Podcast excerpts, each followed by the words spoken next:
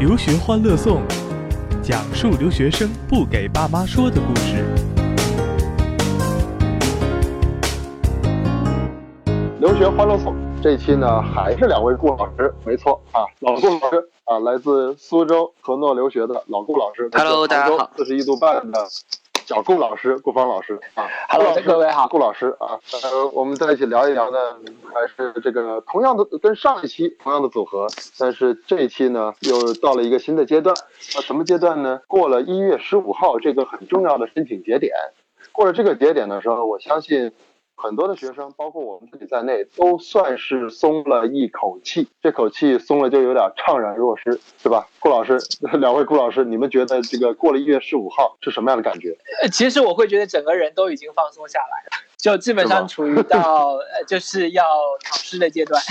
真的假的？你怎么你你有你有这么闲吗？呃，是这样子，就是因为其实后面的工作呃会稍微少一点，除了就是更新一些材料啊，就是钉钉状态啊，然后有些孩子他还会有一些面试啊，包括是其他方面的东西。那么呃，我我我觉得比较花时间要去考虑的，其实还是家长的一个预期，因为其实像前两天陆陆续续 E A 的学校开始放榜了嘛，然后像今天东北大学还是放榜了，那么还是有一些心理上面的安慰，这个工作要做啊。那么我会觉得碰到的一些问题，就是很多家长跟在阿弟阶段的时候，他其实是一样的，因为今年 E A 的形式也并不是特别的明朗。就比如说前两天引起大家都呃比较关注的普渡大学的一个录取这个这个情况，就是因为它其实有很多的这个待定嘛。或者说是延迟考虑，那包括今天东北其实也是，我有我有听到说东北其实今年在中中国人的这个录取的上面，它其实并没有啊做特别大的一个提升，它反而是把一部分一千四百加的这部分中国学生全部都卡出去了啊，所以就其实很多人更加焦虑了，就会说，哎，我们接下来要不要去再加深一点啊？或者说，万一真的没有书读该怎么办？那我相信这个话题其实是我们每个阶段啊，就其实从九月份开始到三月份放榜之前，甚至是到最后，呃，常春藤藤校阿弟放榜，其实都会被问到的问题。啊，我不知道老顾，其实这是一个这种问题见招拆招的阶段了。但是刚才那个小顾老师说这个事儿啊，让我觉得也是分两说。嗯，就是总总结起来，我刚才觉得是几个阶段。第一个呢，我们的工作算是进入到一种见招拆招的阶段，这里面既有包括学跟学校的来往，既有高包括跟那个家长和孩子的一些应对，也有包括这个，反正就是这些吧，就是见招拆招，来什么招。反正十五号这个日子，代表的是一流的学校。呃，简单来说，什么前五十的比较多的一些学校，在大面上可能它的正常的审理的招生期结束了一大部分了啊，后面的可能还有零星的一些学校。对，然后呢，这个时候呢，那小顾老师又说了一个点，就是说一些这是个很有意思的现象啊，就是也是那天鹏飞老师发完之后，我觉得特别有兴趣的，就是说一些中游学校，就排名五六十学校的那种，他们心里也知道中国学生来升我，尤其高分的中国学生来升我，就是把我当备胎的，备胎啊，这个 对。这种备胎校，这种排名中游的学校，他们是一种什么样的心态呢？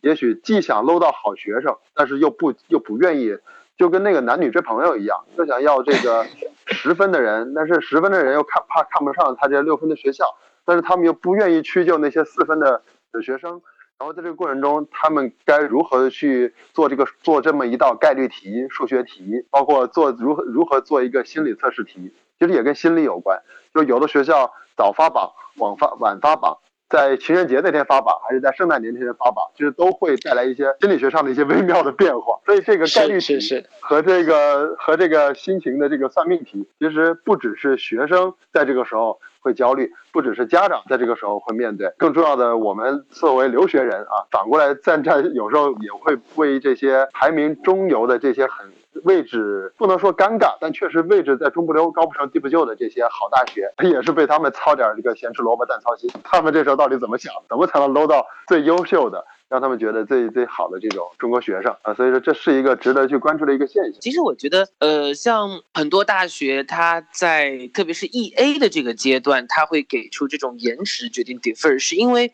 我觉得一个 E A 呢，它跟 E D 毕竟不一样，是因为 E D 我好歹就是说这是一个绑定性的一个呃协议，就是说我同意说一旦贵校录取我了，我是一定会来入读的。但是 E A 的话，因为毕竟没有这种绑定的存在，那么大学其实可能很多时候会更多的去考验一下，说你申请人申请我这个大学到到。底是拿我做备胎，还是你真心实意想来？这个我觉得美国大学的申请过程其实跟这个《非诚勿扰》就是挺像的。我其实一直喜欢把这个《非诚勿扰》跟申请这个过程把它去做这样一个对比，是因为我们可能申请人这一方时候全力反转，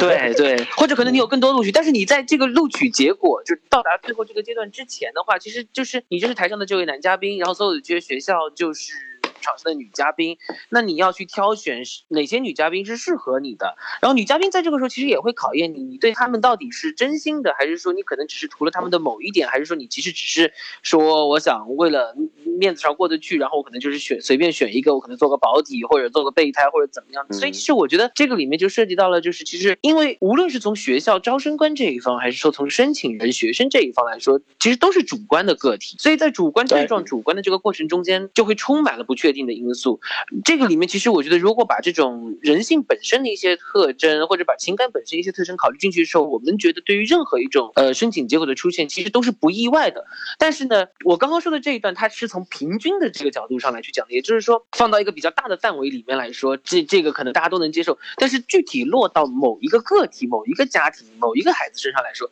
可能你自己就会觉得说，那你凭什么不录取我，对不对？或者说我其实我真的不是拿你做保底的，我就是想要来你这。学校的，但是给了我一个 defer，那我就非常的凹糟，对，所以这个里面其实我觉得还是可能在更多的过程中间要跟家长跟孩子去沟通，要帮助他们去理解，就是在这个大学申请过程中间你遇到的这个情况，它可能的原因是什么，那么以及要接教教不要为说可能提早的一个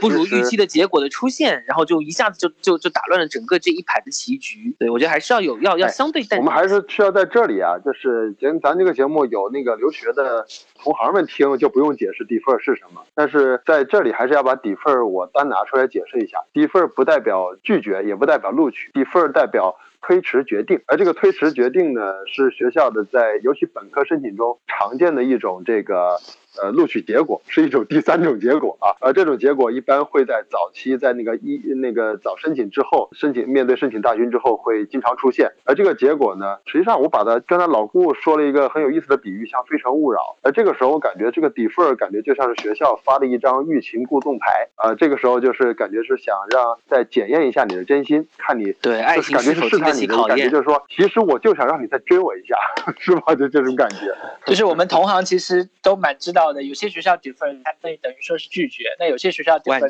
是可以去争取一下的啊。那么就我们拿一个比较比较常见的一个例子，凯斯西楚这个学校，那它就是你需要去啊写各种各样的东西，然后各种各样的试爱，然后试爱还要试好多次，到最后差不多五六月份的时候，他就这个 offer 就给你了，就是这样子的一个学校。但如果说你像就比如说，呃，密歇根安娜瓦这个学校，那 defer 你基本上就跟拒绝你没有差别。对，而且还有一种情况就是，异地的这种学校，它一般 defer 你的话，其实很多时候会是凶多吉少一点，就是因为你在这样的一个这种，就是我我我都已经表达了你是我的唯一的这种情况之下，你还是给了我一个待定，对，因为他觉得你可能不合适，或者是可能很多方面你可能还够不着。但是这个也不是也有可能是因为他们这个申请的，他比如说啊，十个人，十种不同性格、不同不同特征的。人他已经录满了这个你一样特征的人，所以你你得到下一波去看看下一波里面有没有更突出的人。如果没有的话，对，有没有一些常春藤大学的或者说前二十的这个料？然后就我我我刚才说我有料嘛，然后就可以讲是一个康村的料。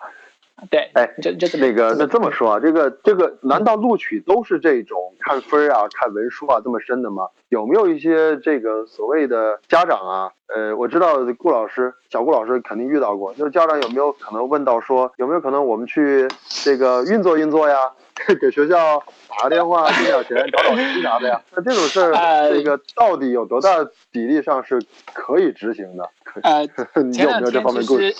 其实就有家长会说，怎么样去捐个楼、捐个实验室，但其实这个都不是特别好操作的。那这个你要操作，你得至少有几千万家产吧，对不对？那你看王石是王石吧，还是啊潘石屹？对，潘石屹捐了栋楼，人。对，然后他说还不给这个中国学生奖学金啊，然后呢，我我我我遇到过这个家长说他有差不多一个亿的美金可以捐，但是小孩子的情况比较差，那怎么捐？这个其实你愿意捐，人家想不想要，或者说要不要得起，你最后过不过得了，这个都是问题。我觉得这个其实不是我们大概率的一个事件。但是我我我今天下午是有跟一个学生在聊，他给到我常春藤一个我们说 lower 常春藤啊这样子一个学校的一个情况。呃，这个学校其实今年在我们 ED 放榜的时候，大家都知道他搞得轰轰烈烈，第一个放嘛，说是在全中国放了五十多个 offer。我想大家知道这个回事情的人应该都知道。嗯，但是呢，我那个学生刚好是他们群里面的，就是一个学生代表，然后他基本上是参与了蛮多的学生代表和学生的一个沟通的工作。然后他说，嗯其实这张榜单是有问题的，加入他们群的人只有二十几个人。然后他给到我这个数据的时候，我蛮惊惊讶的。我说为什么？他说其实你看啊，就比如说我举一个北京比较有名的一个什么什么附中，这个附中你看到他的这个榜单里面有多少人录取，但其实我们问了一圈没有那么多。那为什么呢？他说有可能这个中学就把转出去到美高的，或者说移民出去的学生给重复给计算了。所以我就觉得这样子的一个算法的话，我们就有理由怀疑今年 ED 的，或者说甚至之后 RD 的这个申请榜单里面，到底他每年录取多少中国学生？其实这个事情一点都不罕见，因为我在苏州这边的话，好吧，这个到时候看情况要不要要要要不要把要不要适当信息删除掉吧。反正我在这边的话呢，是为什么呢？是因为很多时候我们在跟家长咨询的时候，家长会问到说，哎，说你们这边去年有没有录哪个哪个学校？我说没有啊，我说这个学校去年苏州都没有录啊。他说可是哪个学校哪里哪里有个学生就录了呀，点名道姓。我一听啊，他可能就是把那些在国外美高也好，联合书院也好，或者是在其他一些地方去读书的学生也好，就是反正你曾经是我们学校学生，你后来出去了，他不管这个这个你你得认娘家，你得认祖归宗，那所以他依然会在这个学校的这个 offer 榜上。对，会晒这个学生的名字。嗯这样子讲的话，就给很多家长一个信息上面的误导，他会觉得，哎，我们这个地区，比如说上海，或者说浙江，或者说江苏，呃，每年看起来都有几个人会被录，但是这个几个人被录的话，差不多算算，可能我们到某一个出国的名校里面，可能也会有一两个人的名额，那么他就是很大胆的、放心的去做这个申请了。但殊不知，其实在配地里面还有一个美高的学生，或者说已经是移民的学生出来了。对于美国招生官来讲，他其实都会去。也是认祖归宗嘛，把他们算作一部分来自于中国地区的这个学生。对，对特别是那些在美高可能说他没有读满四年的，可能就是说从从从从半路半路出道的这种学生，读两年三年的是很多的。对，没事，咱们进段广告。师傅，这西天取经到底苦不苦啊？要是苦，俺老猪可不去了。你哭着对我说，留学故事都是骗人的。我跟你说，去听留学欢乐颂。哎，你们搁这听啥呢？拜我一个呗！别说话，对对对，开始了，开始了，开始了。留学欢乐颂。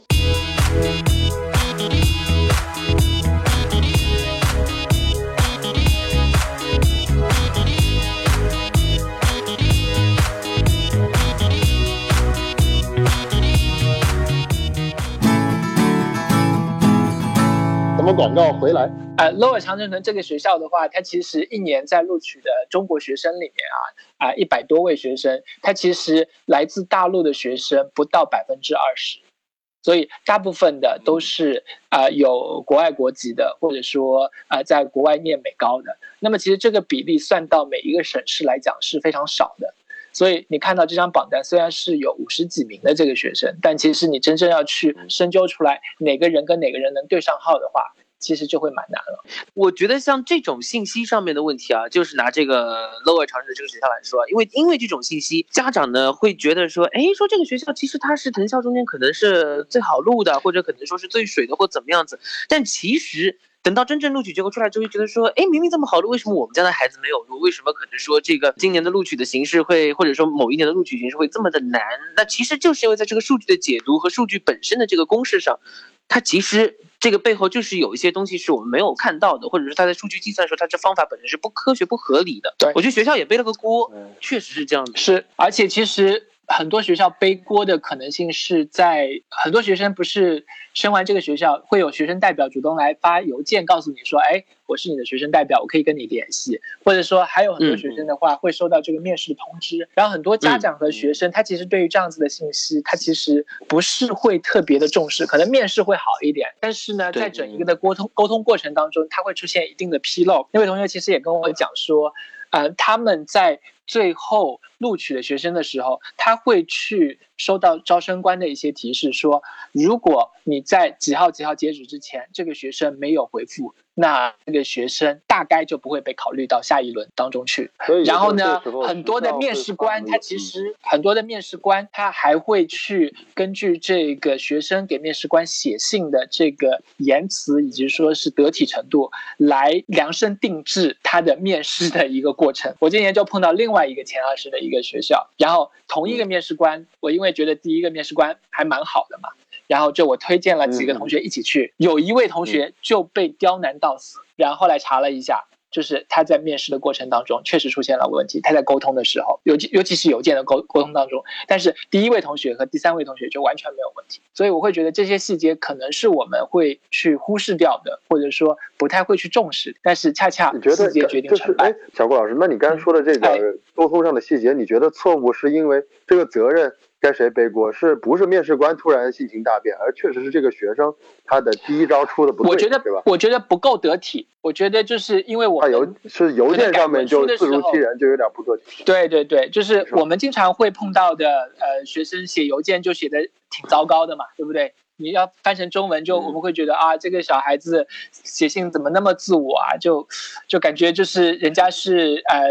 要跟像我们一样为他服务的。但是招生官也好，或者说面试官也好，他其实他肯定的这个立场跟我们的立场不一样，他有可能是不太能接受这样的一些措辞，会觉得这个孩子有点呃有点冒犯他的感觉。对，有可能，对我，有可能。我觉得在跟招生官进行邮件沟通的时候，其实我觉得很多时候就是无论是对方是招生官还是这种。招生办的这些助理的这些工作人员，其实我觉得真的，你发过去的任何一个东西，你是提问题也好，或者跟他们解释一些东西啊，或者可能你是在催促他们一些什么样的一些这个工作上的流程也好，就这些细节东西，一定是会让对方这个招生官抓住到你的一些可能你在申请表看上去非常完美的这个申请表里面所看不读不出来一些东西。所以我一般我都会跟我的学生说，你要想象一下，如果你是招生官，对不对？你不希望出现的事情是什么？所以我一直跟他们说，你们在给对方招生官发邮件的时候，你要考虑到他的工作时间是几点到几点，你要考虑进去这个时差。对，然后你发邮件的话，有一些这种邮箱功能，它其实会有这种定时发送。那你说我这边可能晚上睡觉了，那你可以用定时发送呀，你你做做数学就行了。或者说你要觉得不方便，你可以找我，我跟你确认一下。然后在用词的里面，在国外的话，那个老外把邮箱几乎当。职场中的那个、那个、那个微信用，所以说这个对发的这个时间给他的消息提醒，老外这种学术在学校工作工作的这种美国的教授。经常有时候面试的时候，突然发现一个教授走神了，其实很很有可能是他收到一个新邮件，就突然被带跑了。所以说这这就是邮箱发邮件的礼仪。这堂课其实都是有机会，咱们真应该好好讨论一下。发邮件实际上是有礼仪的，在这个跟大学教授的交往过程中，你不能跟他说你听说过微信吗？没有没有用是吧？你只能跟他入乡随俗的跟他说，呃，按照这个发邮件的这个。这个礼仪是来让对方觉得你自如其人，而且，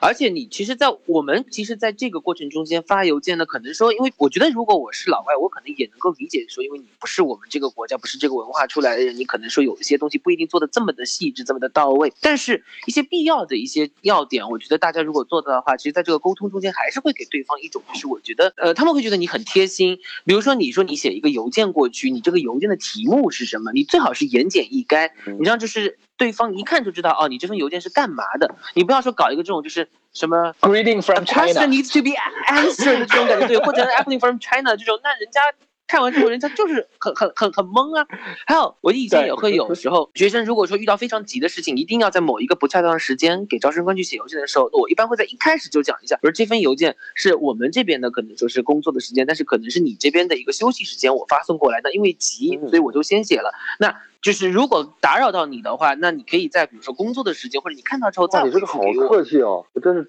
我觉得你很客气因为我觉得如果如果我也太客气了，因为我觉得如果是我，总是我收到这样的邮错嘛。我觉得是我，我收到这样的邮件，我会觉得啊，那我觉得就是你很尊重我。那你尊重我的话，我会很耐心把你的这个东西读完，而且我会觉得我没有必要不帮到你，因为我作为招生官，我本来就是就是想要来来帮助学生，要去物测嗯物色学生，对我是来帮到你的，我没有说是故意要去刁难。所以我觉得这个里面一些东西，就是我觉得换位思考能做到的话，其实我觉得这个邮件写邮件的这个过程也是在去锻炼或者说是提高学生的一种人际沟通能力，或者一种情商和共情能力。其实我觉得也是非常重要的一课。换位思考和直率沟通，我觉得可能是在这种东，这这也是算是中国学生在适应未来的这个美国大学生活的时候一种呃很必很必要的一一堂课。而这个东西可能最先体现的就是在这个邮件沟通之上。这个邮件沟通之上，如何能够换位思考的考虑到对方读邮件的感受，让你这个邮件变得呃好容易易读、易查，是吧？易回复，这是一个可以去思考的。再一个呢是直是，也是是吧？就是包包括考虑到这个对方看的这个时间，坦率沟通呢，也是要直接的表达你的这个，你写，你肯定要说出你的问题是什么，是吧？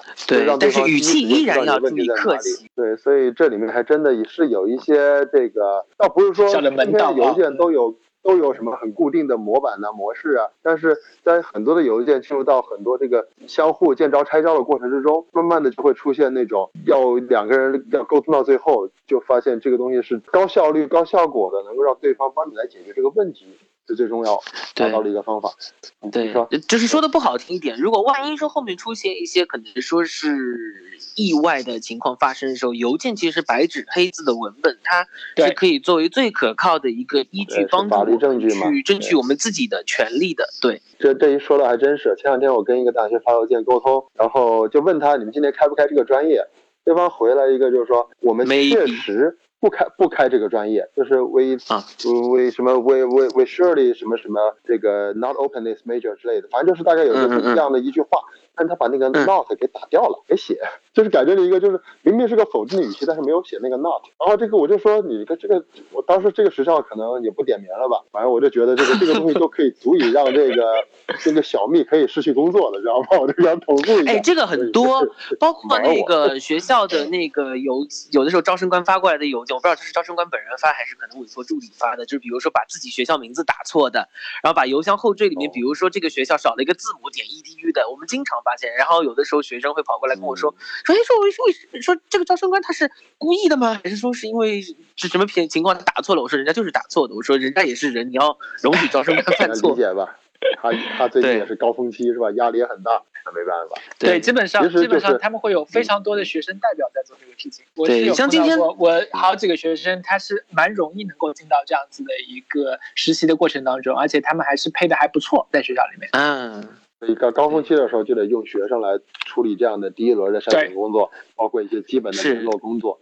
那这个时候，也许你会发现你的材料落到了一个中国同胞手里，都有可能的。招生官其实挺惨的，我觉得，就是他们这个工作，我觉得有的时候真是吃力不讨好，而且薪水也不是特别高。他们其实说实话，他们到了申请季这个阶段啊，真正他们有时间去读这些申请，在每天可能也是非，很多时候他们招生官是要等到下了班之后，一天这种各种杂事忙完之后，他们才有时间说坐下来，我静静心心的，我我我在办公室里面，然后我去一一份一份申请去读，因为白天他们会面对的可能说我要去跟，因为他们都在美国嘛，可能要跟美国的很多这种 counselor 要去这个沟通，要去问一些问题，当然也有可能是 counselor 跑过来质问招生官的一些问题，然后可能还要也要也也要受到家长的这种电话。美国家长有的时候其实很多时候跟我们想象的也没有那么大的差别。对，因为大家都是家长嘛，一样对，一样很焦虑。对，然后他们可能还有自己的会议要去开，然后他们可能还要为像到了这个时间的时候，要为第二年的这个申请招生，可能要去做一些这种宣传文案的一些准备呀，包括他们还会要去可能 travel 到各种不同的学校，甚至还要到国外，就是离开美国到到到到。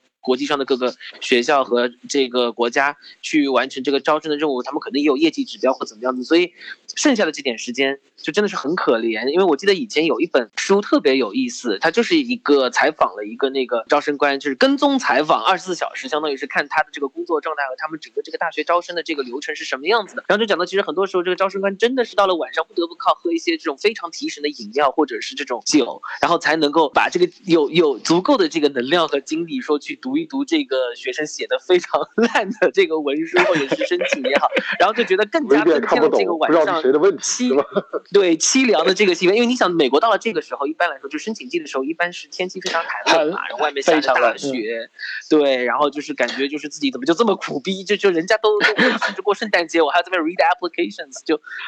所以确实有的时候将心比心，我就觉得美招国的这个生官竟然很。申请制度啊，美国的申请制度要不是照顾照顾这个种族平等，它真的是多此一举。咱们国内是吧？高考分数没什么说的，这谁分高谁上呗，没办法。在美国的话，确实有些人他这个这个他这个申请制度，与其说是多次，我觉得他这与其说是照顾少数民族融合设立繁琐的东西，没办法，他是对对你要是要是要是各民族、各肤色、各民族国家、各个家庭的人都像咱们中国学生是吧，这么会数学、这么会考试，那那美国早就改高考制度。但是换换一个角度来说，啊如果说真的，比如说如果全部按照这种就是分数来去定的话，那可能说你有可能你进到一个大学，就是这个大学全部都是可能就就死读书的，呃人，那有可能你也会不也不会像现在的美国大学校园就是这么丰富多彩，因为确实我觉得在美国大学里面每个学生都挺有特色的，然后呃搞事情的人也挺多，然后搞的事情也挺多，所以我觉得可能这也是为什么美国大学会跟中国大学相比之下，它会吸引到现在这么多的人，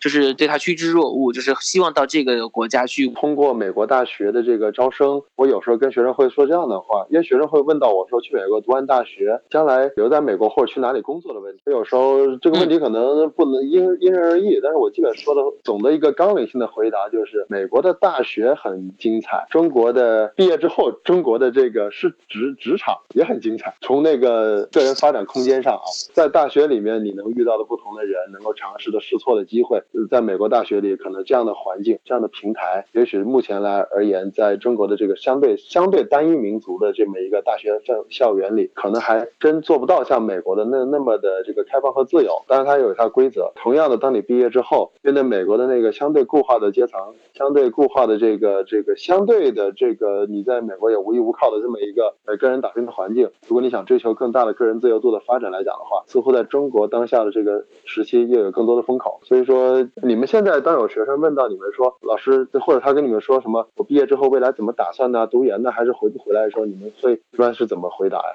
还是说这个问题两个字随缘多重新有，好吧，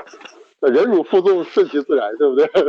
都是这样的。呃，其其实前两天有本电影叫《无问西东》，我觉得就是我会推荐给这两天的学生来咨询的看，就是我会觉得你哦看完这本电影，你再来跟我讨论这个问题，因为它其实很好的阐释了，就是你不管是什么样的一个大背景，什么样的一个小背景，你自己想要的是什么，家庭想要的是什么，你中间的这个挣扎也好。如果说学生你去美国了还没有想过这个问题，那我觉得你去美国其实从意义上来讲不大，你只是为了去混个文凭。我最后问一个技术性问题，有一种说法，在美国可以三年毕业，对吧？你们就是因为你可以修得快一点嘛，可以三年毕业。啊，当然你可以修得慢一点，你可以五年毕业。你觉得大学这四年，你们给学生的建议是不考虑钱啊，不考虑一些别的方面特殊情况的基础之上，你觉得在美国大学这么快速的把它读完是一个好事吗？你们会怎么建议学生？这个其实哎呀，我我知道你在挖坑，但是我觉得像我这么佛系的人，其实很多时候这个我不会过分的去推荐或者说去反对，因为过去的学生中间呢，还是有一部分就是说